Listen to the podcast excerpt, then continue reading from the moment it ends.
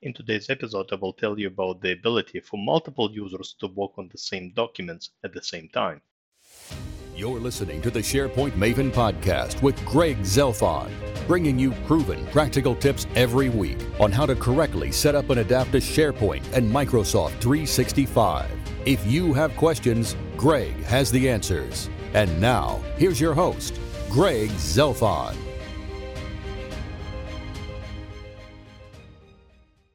Hello again, this is Greg from SharePoint Maven, and welcome to episode 116 of the SharePoint Maven podcast.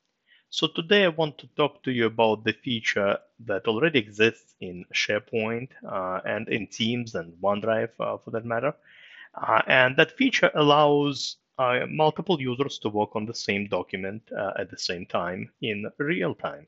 Now, formally, we uh, call this feature co-authoring essentially, um, once again, it allows multiple users to co-author documents at the same time. So first, let me explain how this feature works, and then I'll uh, talk about uh, some consequences. So essentially, the idea behind co-authoring is that if, let's say, you open a document um, from SharePoint, Teams, or OneDrive, uh, let's say it's a Word document, and you start making changes, and at the same time, uh, somebody else uh, decides to open the same exact document, uh, what will happen is that you will actually see the presence uh, of that other individual in your document.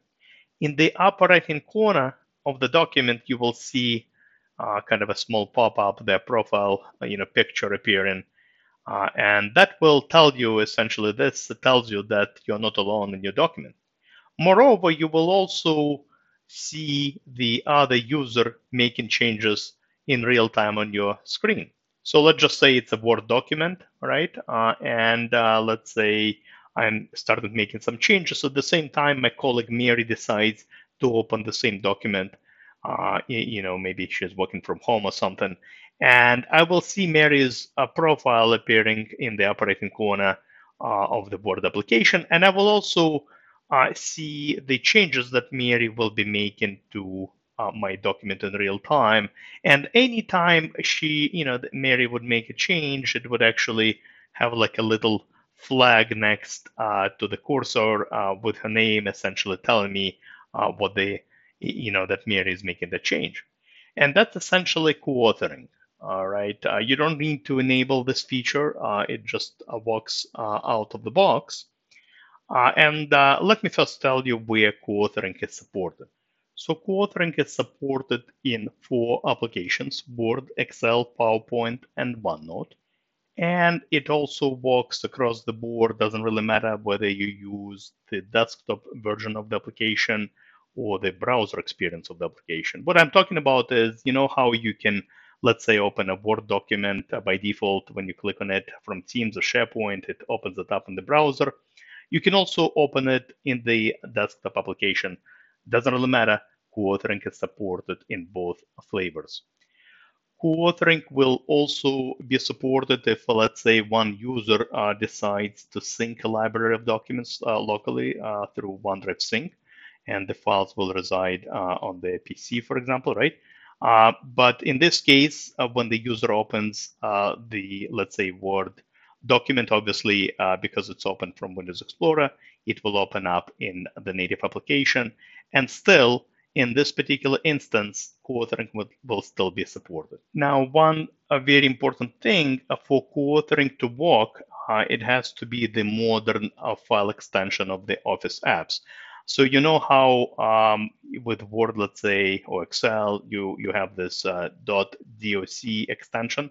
Well, if, if you have this .doc extension, uh, co-authoring is not going to work. It has to be .docx, right? So uh, in case if you have, let's say, some files that were created uh, many, many years ago in the older version of uh, Word or Excel, they need to be converted, all right? That's something you can do from within application uh, itself, and you can uh, you will need to convert them into those modern extensions. One other thing I want to mention about the version history.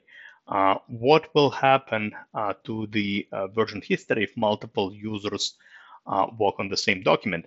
Uh, this is actually one area that I believe has recently changed. In the past, let's say I would open a Word document, Mary would open the same document, uh, and we would collaborate on it. Um, what would happen in the past is that there would be a revision created every once in a while. Uh, at the moment, uh, if I'm not mistaken, with my own testing, um, you only get one uh, version, all right, when multiple, let's say multiple people collaborate. And it's it essentially just saves that particular version when, um, you know, both people exit the document. Once again, in the past, uh, if multiple people were collaborating, you would get uh, all these different versions, you know, created. It would just decide to auto save every once in a while uh, and create all these multiple, uh, you know, versions during the uh, co-authoring session. Uh, but uh, now it seems that um, there is only one revision that's created, uh, and only when um, you know uh, essentially both users or multiple users uh, yeah, exit the session. One last thing I want to mention about co-authoring is this. I mean, let's just say you don't want co-authoring, right? obviously, co-authoring is something that works by default. Uh, and uh, you cannot really kind of disable this feature. Uh, so if you open documents from SharePoint, Teams, OneDrive, or you know OneDrive Sync, doesn't really matter. Co-authoring will work. What if I don't want that? All right, let's say there is a situation when you know there is maybe a document that I need to uh, work on. I really don't want anyone else messing uh, up my document and making changes. I want to be the only one. Well, in this case, what you would need to do is uh, use the uh, checkout feature, or essentially check out a document in your name. And probably what I will do is record a separate episode on uh, that particular feature uh, a little bit later. Um, but just wanted to let you know that uh, there is a way uh, to prevent, I guess, co-authoring, all right, on a file-by-file basis. you will need to check out a document and essentially lock it against your name it is possible, and uh, we'll definitely talk about this uh, in one of the uh, episodes down the road. But for now, that's all I wanted to share with you in this particular episode. Uh, by the way, if you want to learn more about co-authoring uh, and all the wonderful document management features that we have in SharePoint, uh, I do have on-demand courses available in my academy. Just head over to sharepointmaven.com uh, click on training and on demand training, and you will see a list of courses that I offer. And feel free to enroll in any one of them uh, as you wish.